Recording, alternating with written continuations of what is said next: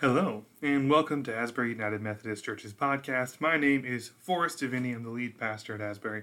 Thank you for joining us. Happy New Year. We hope this episode will enrich your walk with Christ, increase your knowledge of Scripture, and it might be a little entertaining as well.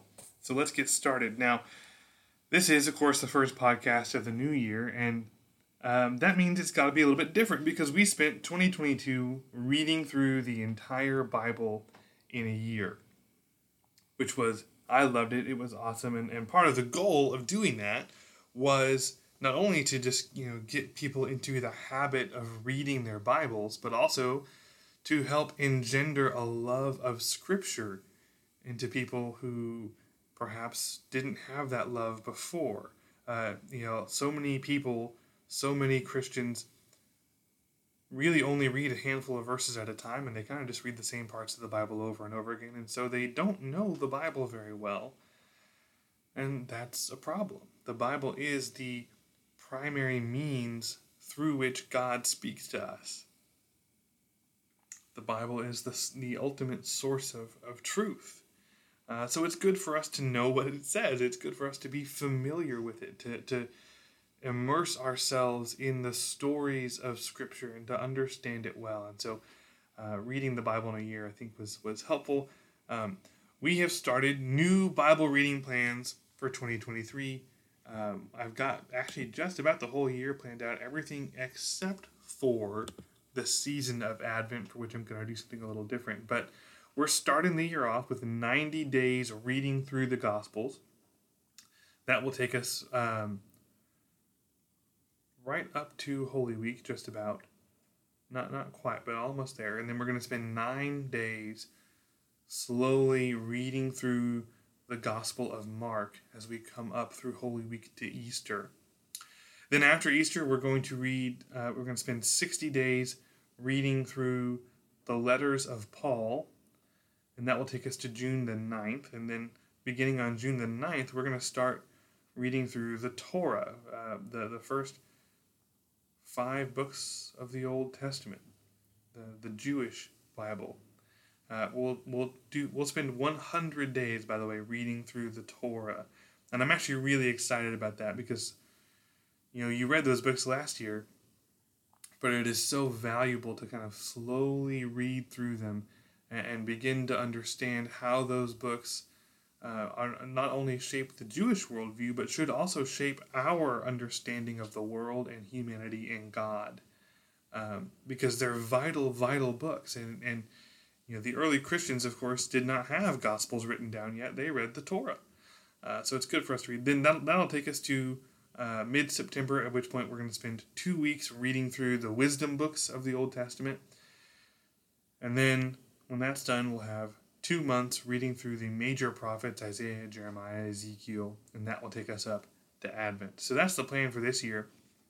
Now, it sounds like a lot, but the reality is, in the wake of reading through the entire Bible every single year, your daily readings are quite a bit shorter. In fact, right now, to get through the gospel in 90 days, you are reading through one chapter a day. So if you started on January 1st, you would have started in Matthew chapter 1. Uh, I'm recording this on January the 4th. So we've read Matthew chapter 4 today.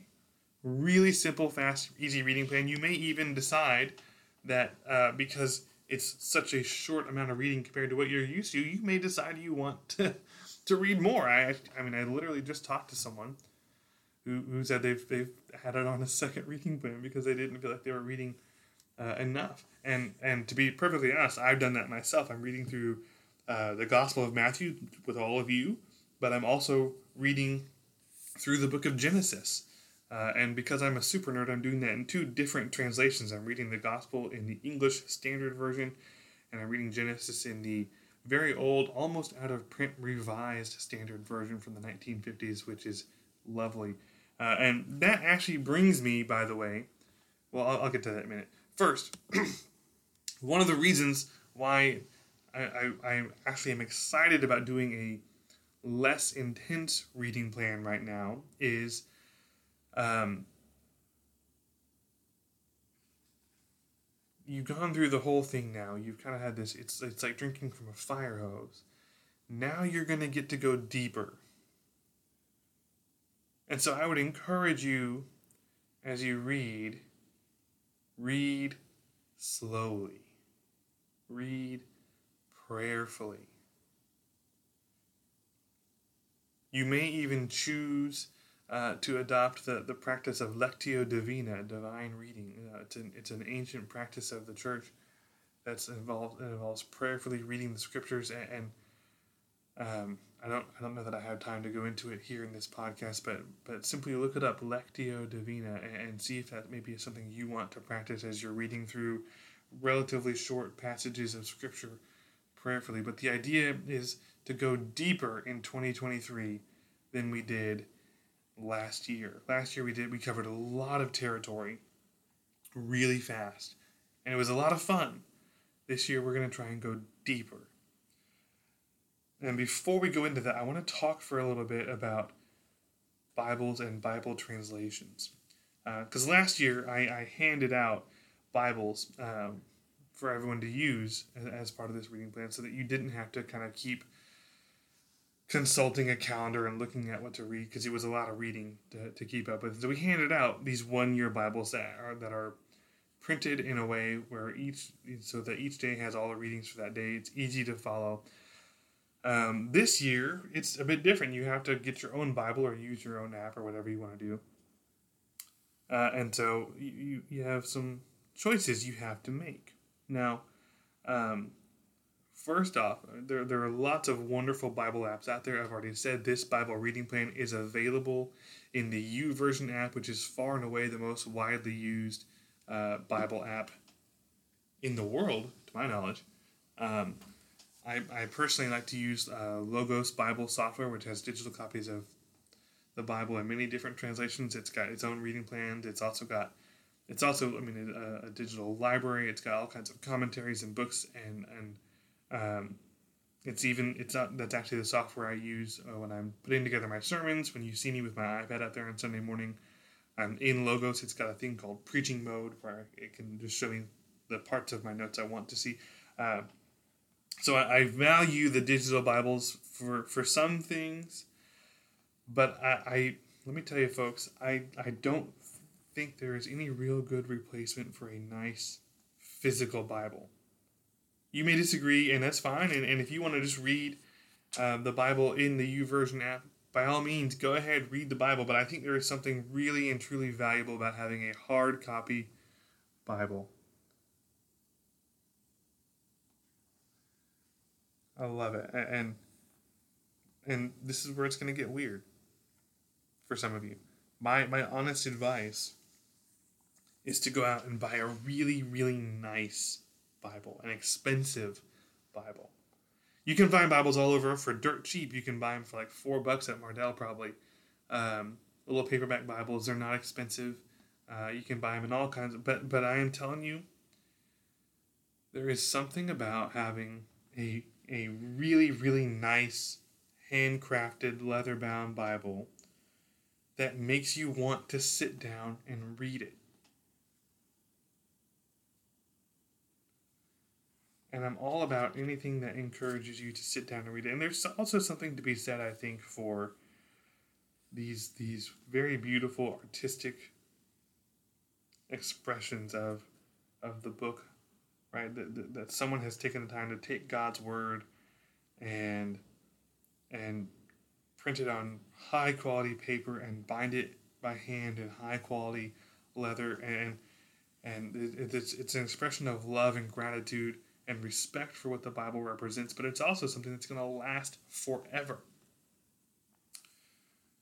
So I, I highly recommend going and looking at different publishers. Um, Zondervan has uh, a lot of very nice Bibles. They're a big publisher. Crossway has a lot of very nice Bibles. Um, anyway, that's my two cents. I highly, highly value a really nice Bible because it makes you want to just spend time with that Bible, reading it, uh, and any anything that gets you to sit down with the Bible more, I think is a good thing. Um, now let's talk about translations for a little bit. Last year, the Bibles I handed out were the NIV, the New International Version, and because that's the Bible I handed out, that was the Bible I preached from all through 2022. Uh, now, the NIV is far and away the best selling English translation of the Bible. It has been uh, since like 1984 when the first version of it was released. Uh, nothing's really overtaken it, and there's a good reason for that. It's a very easy to read translation. Um, it's it's really reliable, frankly. I mean, it, it's a, it's a solid translation of the Bible. If you like reading the NIV, which is what we read for the past year, uh, by all means, keep reading the NIV. It's solid. It's reliable. It's a good translation of the Bible.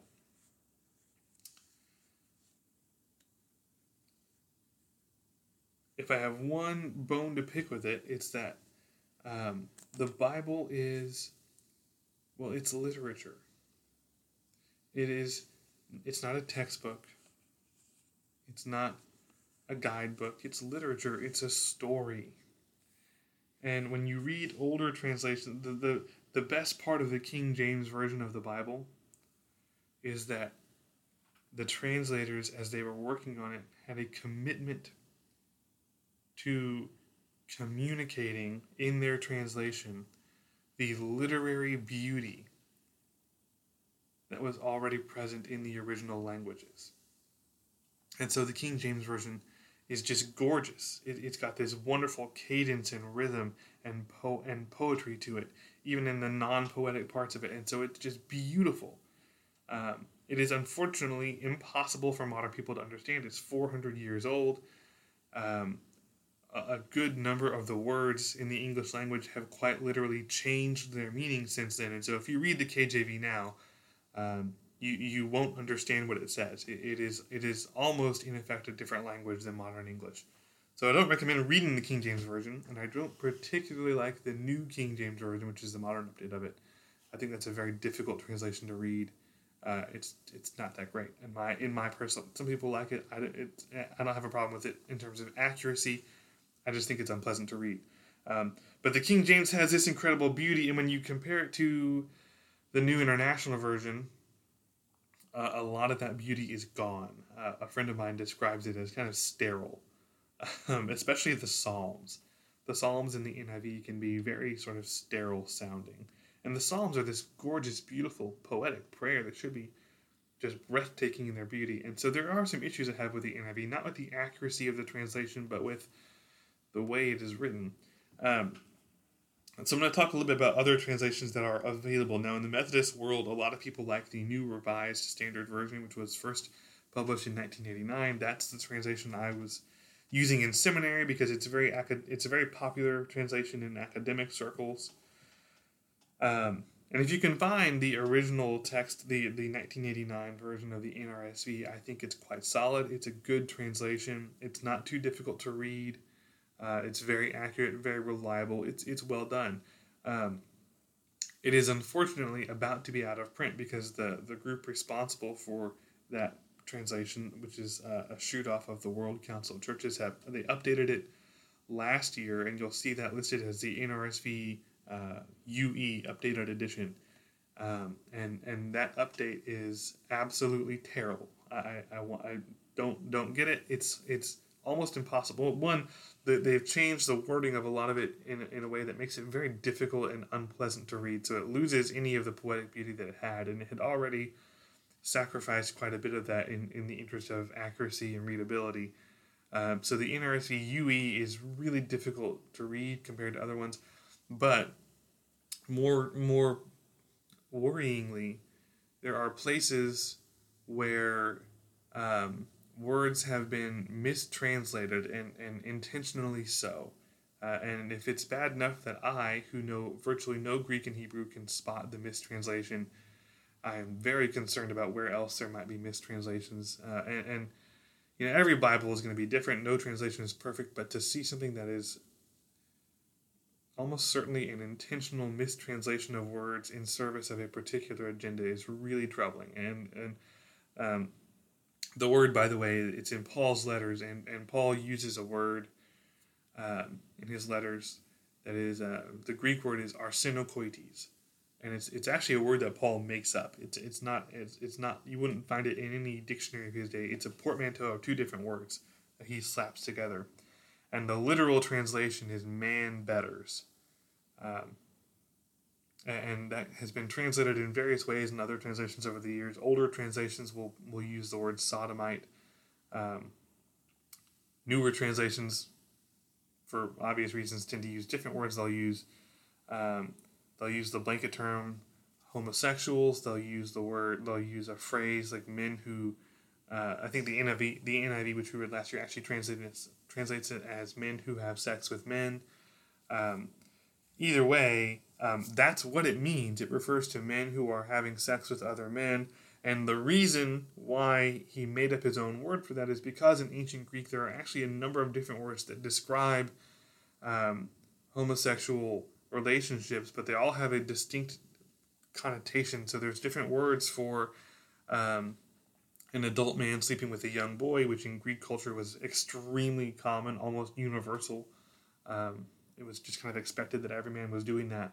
Uh, so there's a specific word for that. There's a specific word for male temple prostitutes in certain religious cults.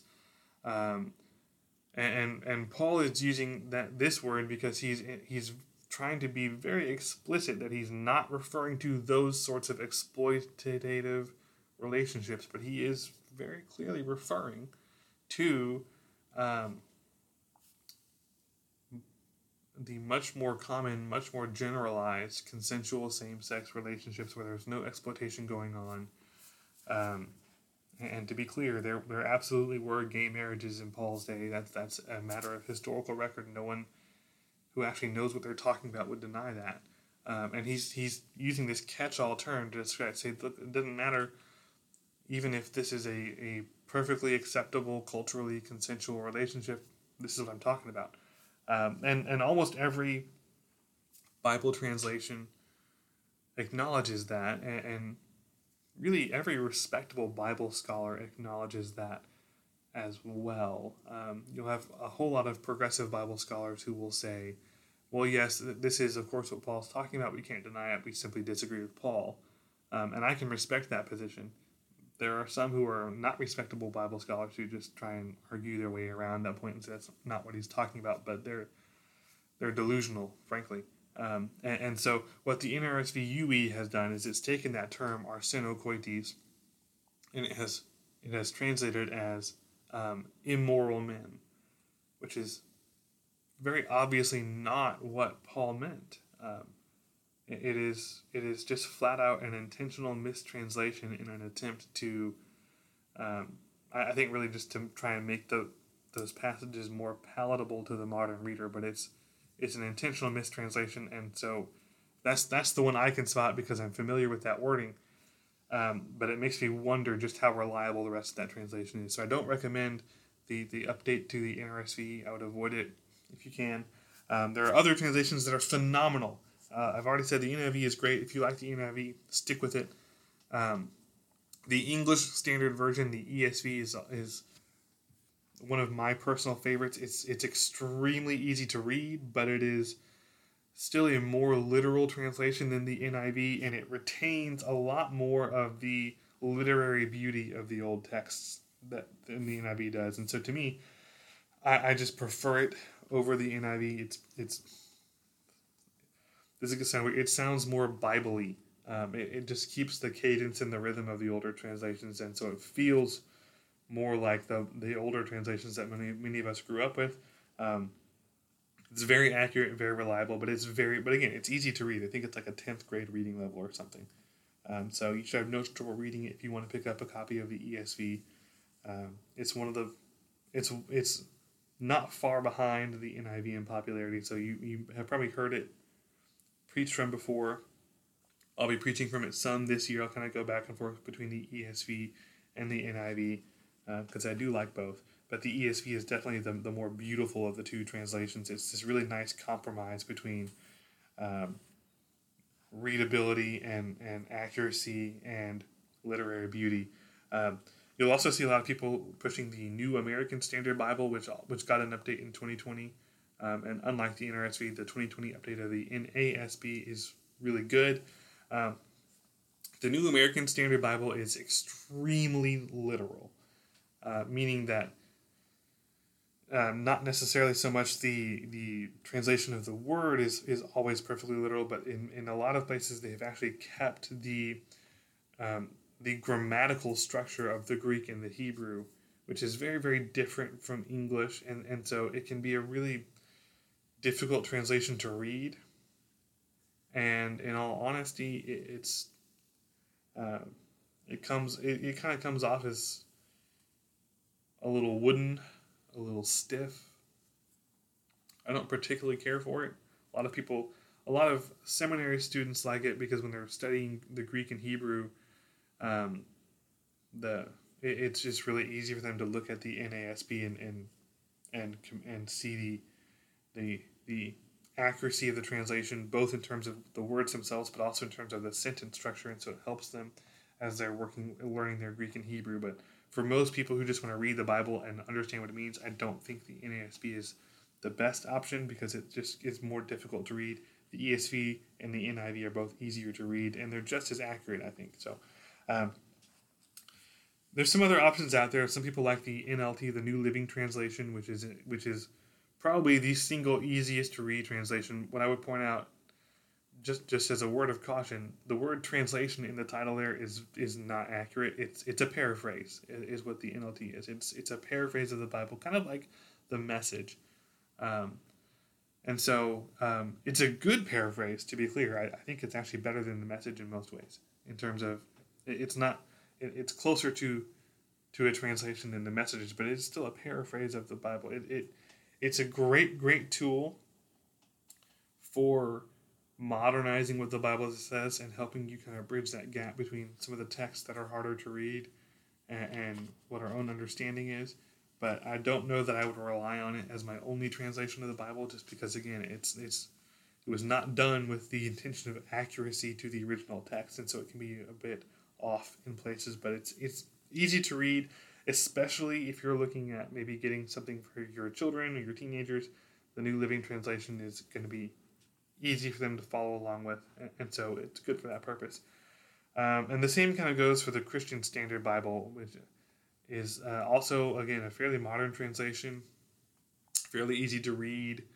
Um, it sort of has this reputation as like the Baptist version of the NIV, and, and that's not far off. Uh, it is, as far as I as far as I can tell, every translator who worked on the Christian Standard Bible was a, a Baptist theologian and and for the and the the difference by the way is that if you look at the ESV and the NIV and you look at the the team of translators who worked on it and who continue to work on them because they get updates every few years sometimes. Um, what you'll see is a really broad range of people from different backgrounds. Um, you know, the ESV had Baptists, it had Anglicans, it had Catholics, it had uh, Presbyterians and Lutherans, and, and people of all different Christian backgrounds working on that translation. The idea being that, of course, the, the, the more diverse the translation committee, um, the, the more accurate the translation because you're not going to be suffering from uh, excessive bias in one direction or another. The NIV is the same way. You'll actually see several Methodist theologians on the list for that one, uh, as well as many Anglicans, Baptists, uh, Pentecostals, uh, I think even a few Catholics here and there. Um, the original NRSV translation committee from the 1980s had um, not just Anglicans and, and Protestants and Catholics, but also Eastern Orthodox and even Jewish theologians working on it. Uh, so most Bible translation committees they, they, they cast as wide a net as possible. Uh, and the CSB I don't think did. Could be wrong, but anyway, but it's it's not like it's a terrible translation. It's just it's definitely a distinctly Baptist translation of the Bible. Um, but if you like it, it's solid. Go ahead and read it. Um, and if you happen to have any old Bibles lying around, you might check and see what they are. Because I will tell you right now, my absolute all time favorite translation of the Bible is the Revised Standard Version from the 1950s. Um, it is absolutely gorgeous.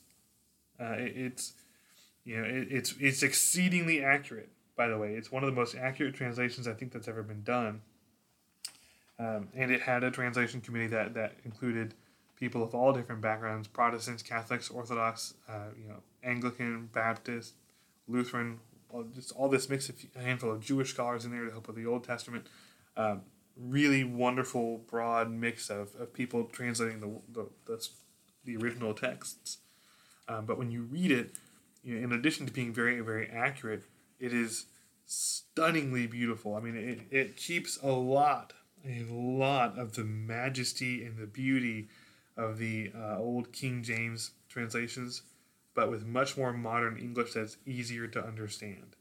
Uh, so, I, to me, I think it's very easy to read, but it is just an absolutely gorgeous, beautiful translation of the Bible that conveys a lot of the majesty of the old translations. Um, and I said, look for old Bibles because it's there are not that many people printing that translation anymore. But you may still have some Bibles, um, perhaps that you were given when you were younger, or maybe they're your parents' Bibles or, or whatever. But if you have them lying around, you might actually still have some in that translation, and it's worth reading a few chapters in it just to see what it what it how it's written and how it differs. It, it's just it's really really pretty. Um, this is the only uh, so I, I love it. Uh, I mentioned already I'm reading the, the book of Genesis in that translation because I, I just think it's so beautiful. Um, but I'm, I also just like literature. Uh, so I, am aware that I'm a bit of a weirdo. Um, and if you want to buy a new one, there are a handful of people still publishing them. Um, there's some Catholic editions that are still being published because it's still popular in the Catholic Church. Um, there's at least one publisher that's still that's still printing the, um, the the first study Bible made with that translation, which is the new uh, which is the Oxford Annotated Bible, or the New Oxford Annotated Bible, uh, in Revised Standard Version. There, there's someone still printing that. I've got a copy here on my desk. Um, but it's it's I love it, and and I will tell you right now, if you hold the original Re- Revised Standard Version up next to the English Standard Version, um, there are a lot of places where they are nearly identical and it's one of the reasons I like the ESV so much is that it's of, of all the modern translations, it does the best job of, of maintaining the the literary beauty of the older translations. Uh, so check out the RSV if you want, but I highly recommend the English Standard Version. Highly recommend the New International Version, which is what many of you are already reading. So if you like it and you're happy with it, there's really no need to change.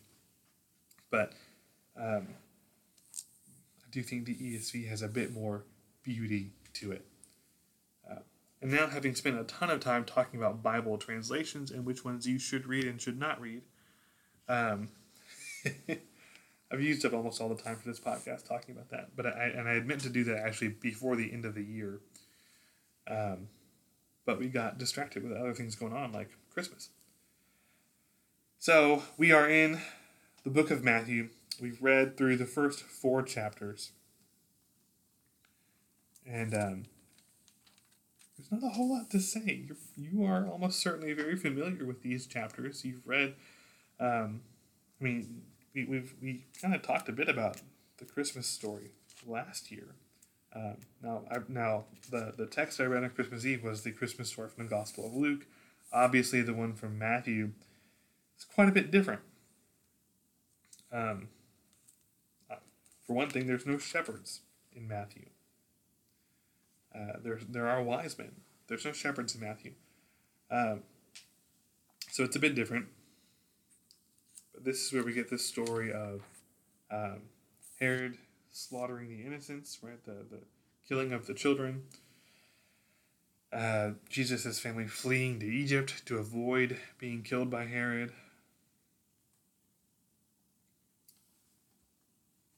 And the thing you'll notice about Matthew is more so than any of the other three Gospels. Matthew is very, very Jewish.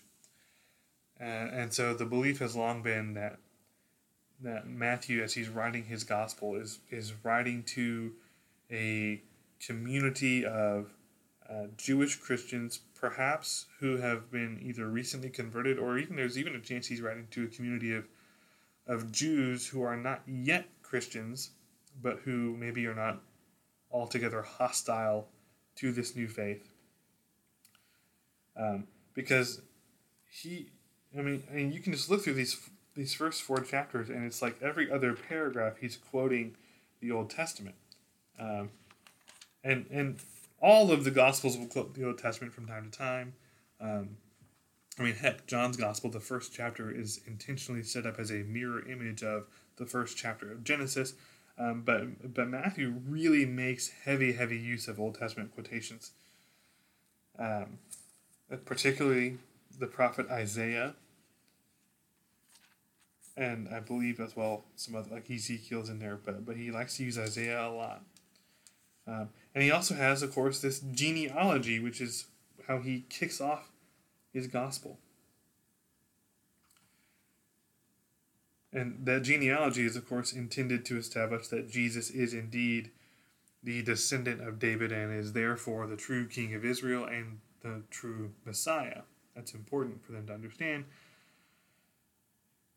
And you know, you may wonder how, how, how reliable is that genealogy really? Well, I mean, look, Jesus' Jesus's disciples um, knew his mother. You got to remember that when Jesus dies, he tells the, the disciple John to take care of Mary, to, to, to treat Mary as if she is his own mother. Um, and he does. So the disciples probably, I mean, they knew Mary very well. They would have known. This, by the way, is probably how we get these these accounts of what happens before Jesus' birth with Mary and Joseph and the angels that visit them, because Mary's living with the disciple John and, and with the and she's associating a lot with the other disciples, and no doubt she's telling them stories of her life. And, and no doubt they are hearing all of these things from Mary's own mouth. So she probably does actually know um, both, of course, her own ancestry because I believe it's I believe it's Luke's gospel that that traces Jesus's lineage uh, through Mary's side of the family back to David. Um, Mary would, of course, know her own lineage. She probably wouldn't have known Joseph's lineage because people did pay quite a bit more attention to that thing back in that day than we do now. Um, so, actually, the, the accuracy of these lineages is probably pretty good. Uh, this is probably a, a fairly reliable account of Jesus' ancestry.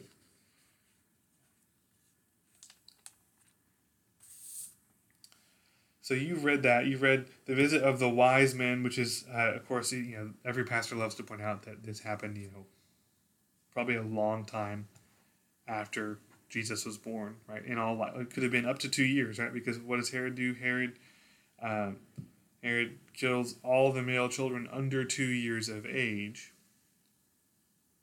and reason he must feel the need to do it every male child under the age of two is that the wise men aren't sure that Jesus was born yesterday.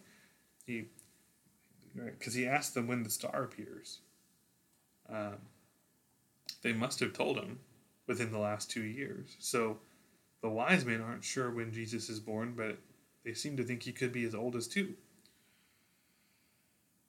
We don't really know, of course, how old Jesus is by the time the wise men come. We just know he's probably not a newborn. It does seem he's still in Bethlehem. So the timing here is weird because remember, Joseph's not from Bethlehem, he's from Nazareth. Um, but of course, his wife has just had a baby. He's he got family in Bethlehem, that's his hometown. They may have decided um, given all the gossip floating around Nazareth about Mary, the unwed mother, uh, that staying in Bethlehem for a while was a good thing. So who knows?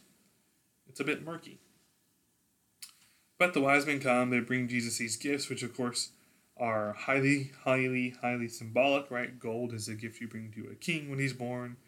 Uh, frankincense is, I mean, incense is in the name. Frankincense is what they burn in the temple to God. Uh, it's also used in virtually every pagan religion of the day as holy incense in their temples. Uh, so it's symbolic of his divinity. And myrrh is a burial spice. It's used to prepare a, bo- a body that's being embalmed for burial. Uh, when Jesus is laid in the tomb, the spices they put in the cloths that they wrapped his body in would have been would have included myrrh. So you've got these three symbolic gifts: one representing his royalty, one his divinity, and one his impending death. Um, Yeah, imagine. Imagine getting that when your baby's born. Um, so then they flee to Egypt. They come back to Egypt after the danger has passed when Herod dies. And you might be confused, by the way, there are multiple Herods in the Bible. This Herod dies, and then there's a new Herod who will come to power, who's one of his children, who becomes king. Um, so just FYI, that, that's why Herod will get mentioned again later, even though it says this Herod died. There's there's two of them. He's got a son named Herod. Um, and then John the Baptist is out in the wilderness, you know, he, preaching repentance and baptizing people in the Jordan River. Um, until Jesus comes and he baptizes Jesus. And then after the baptism of Jesus, you have the temptation in the desert. And this, I think, is a really important episode in the life of Jesus. He's going to spend 40 days and 40 nights fasting. And during that time, the devil's going to come and, and tempt him. And his response to every temptation is to quote Scripture, which suggests he's read it quite a bit. He has it internalized, it's a part of him, it's a part of his worldview, uh, and he knows it well enough to, to and believes it deeply enough to use it to refute Satan. And then he's going to come and he's going to call his first disciples, and then he's going to start healing people, performing all these signs and wonders. And then we'll get to the Sermon on the Mount, which I'll be. Um, well, I'm not preaching on the whole thing on Sunday. I'm going to preach on the very tail end of it. But um, as you read through the Sermon on the Mount, uh, there's a couple points I want to make. First, you look at the Beatitudes. And the Beatitudes are laying out the value system of the kingdom of heaven. And what does Jesus keep telling people in the Gospels, right? Um, he even says in, in, chapter 4, verse 17, Repent, for the kingdom of heaven is at hand. Um, that's his kingdom, and he's saying, It's here. It's now. I am the king. I am inaugurating my kingdom. It's here. We live in the kingdom, or we're supposed to. The kingdom of heaven has begun. Jesus is king. His resurrection and ascension at the end of the gospel is his coronation as king of the universe, essentially. And so these Beatitudes are the value system of the kingdom of heaven. Blessed are the poor in spirit. Blessed are those who mourn. Blessed are the meek. Blessed are those who hunger and thirst for righteousness. Blessed are the merciful. Blessed are the pure in heart. Blessed are the peacemakers. Blessed are those who are persecuted for righteousness' sake. And blessed are you when others revile you and persecute you and utter all kinds of evil against you falsely on my account. These are not the values of the world. These are not the values of the culture you and I live in right now. These are not American values. Meekness is not an American value. When he says, Blessed are those who mourn, by the way, I would argue that's not about mourning for like the, the death of a loved one. I mean, yes, God will comfort you when you mourn, but I think he's specifically talking about people who are who are mourning the state of Israel in Jesus' time, right? Who are mourning that the Roman oppressors are in power and who mourn that the Jewish leadership has lost their holiness. Blessed are those who mourn for the state of the of the sinful fallen world, who cry out for God to come and set things right. I think that's what he's talking about. Blessed are the merciful. The reality is, Americans don't value mercy like we think we do. Let me ask you this Do you support the death penalty?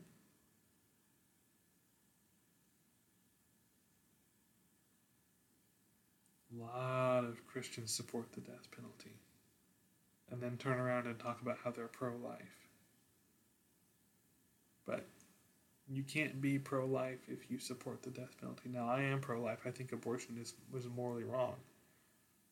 But I'm going to argue that the death penalty is just as morally wrong. It's not a punishment for a crime, by the way. It's it's not about it. It doesn't. It evidently, demonstrably, does not deter criminals. If it did, our crime rate would be a lot lower.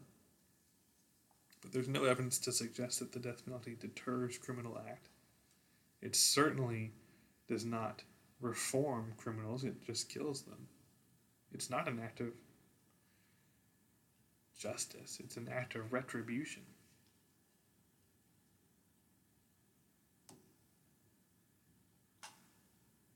And I'm not at all convinced that's what Jesus wants.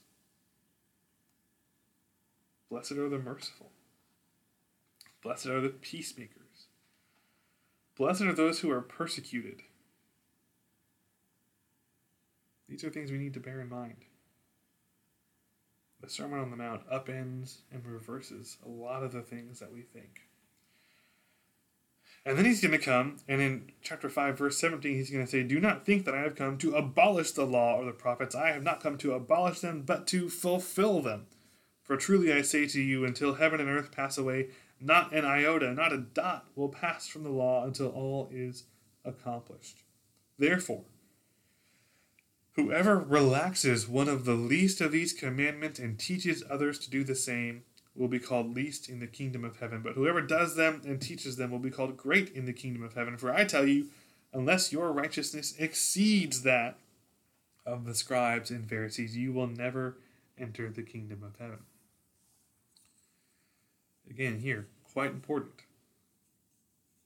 The law and the prophets not going away. Jesus is not abolishing them, he's fulfilling them.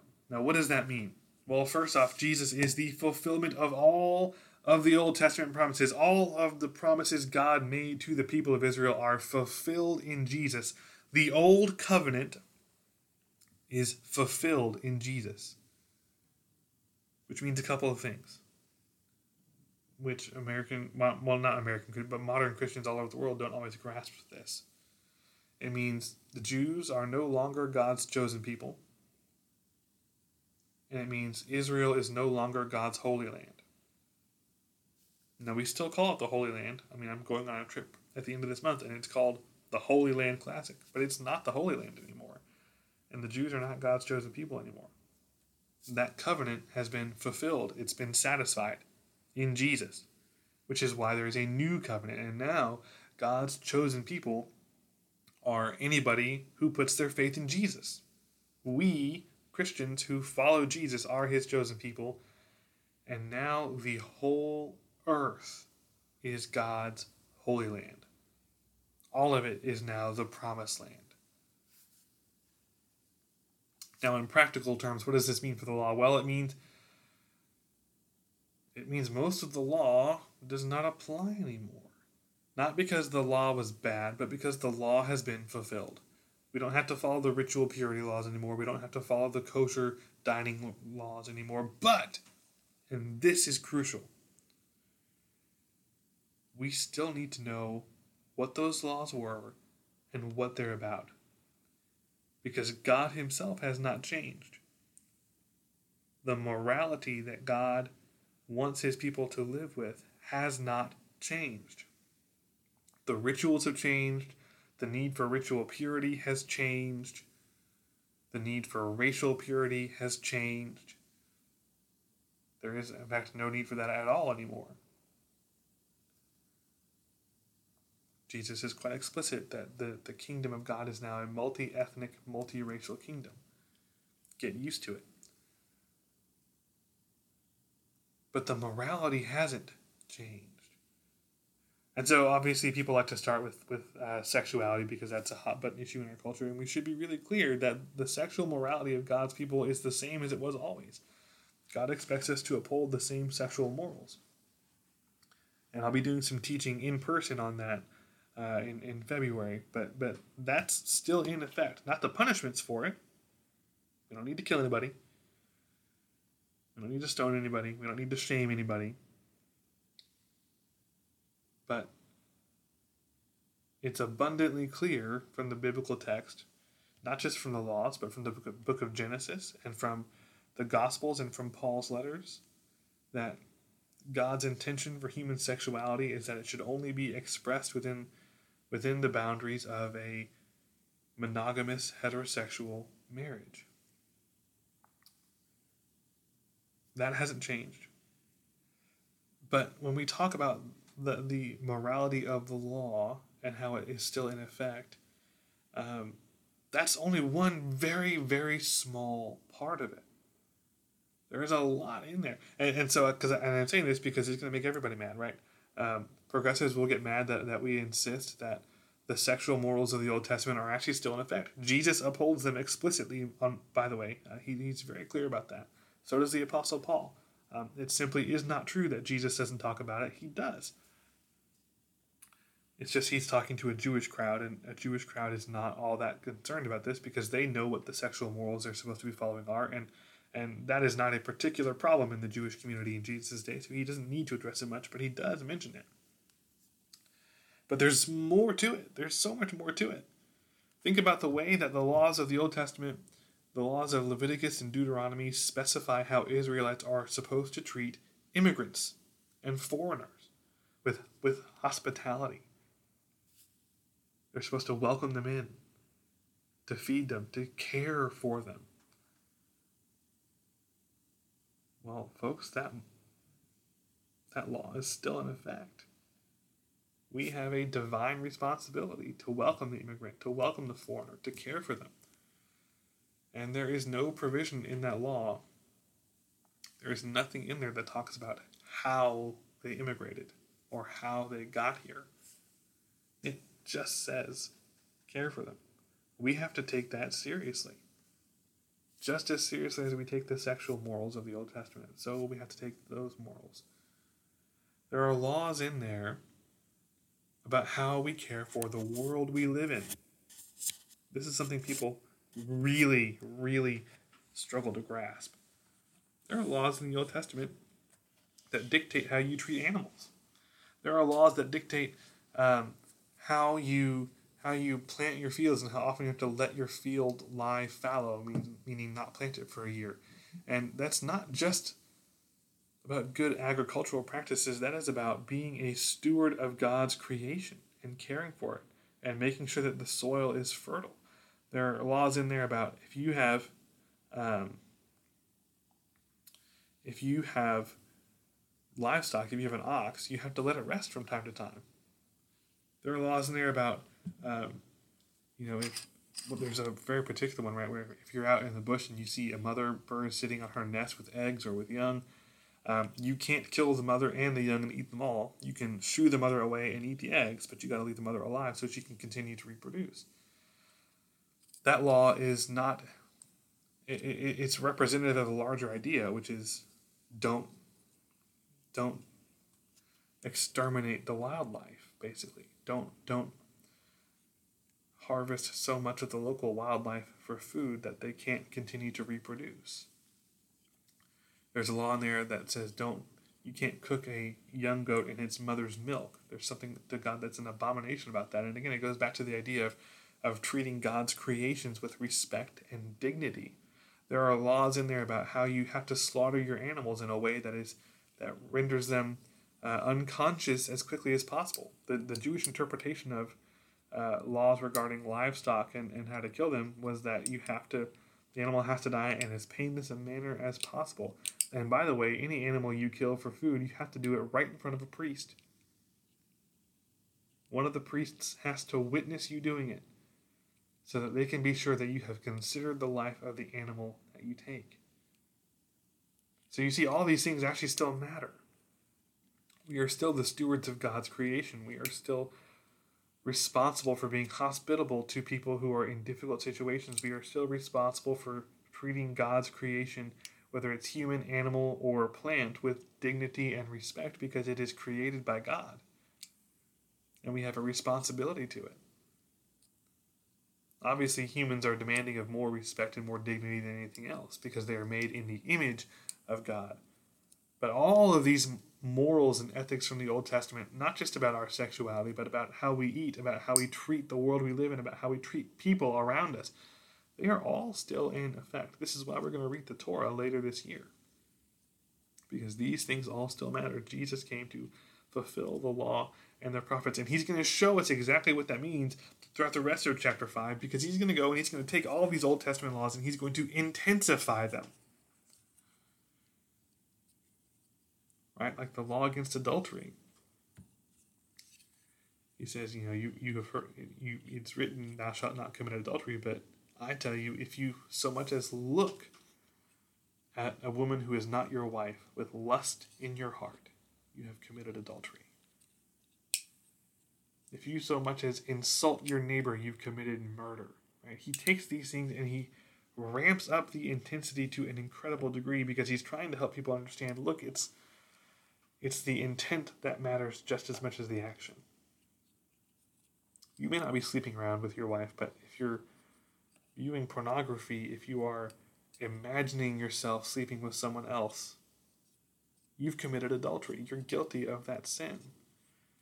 You may not have actually killed someone, but if you have hatred in your heart for another person, you might as well have killed them.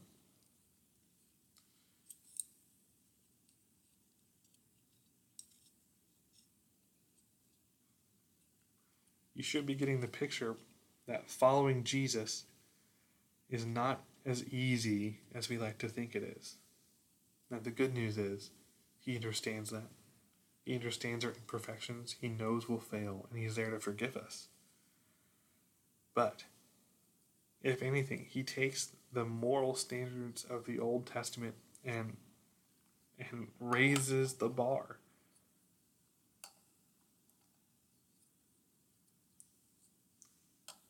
And as we read through the Gospels, we're going to see that Jesus raises the bar, raises the expectations of our behavior, but he also helps us, gives us the strength, the courage, and the example to follow to make it more possible for us to actually meet those standards. He doesn't just raise the standard and then leave us on our own to to either succeed or fail. He raises the standard and then helps us to meet it. Thanks be to God. That's it for this week, folks. Once again, Happy New Year. I'm excited to read, to go deeper into the Bible this year with you all. God bless.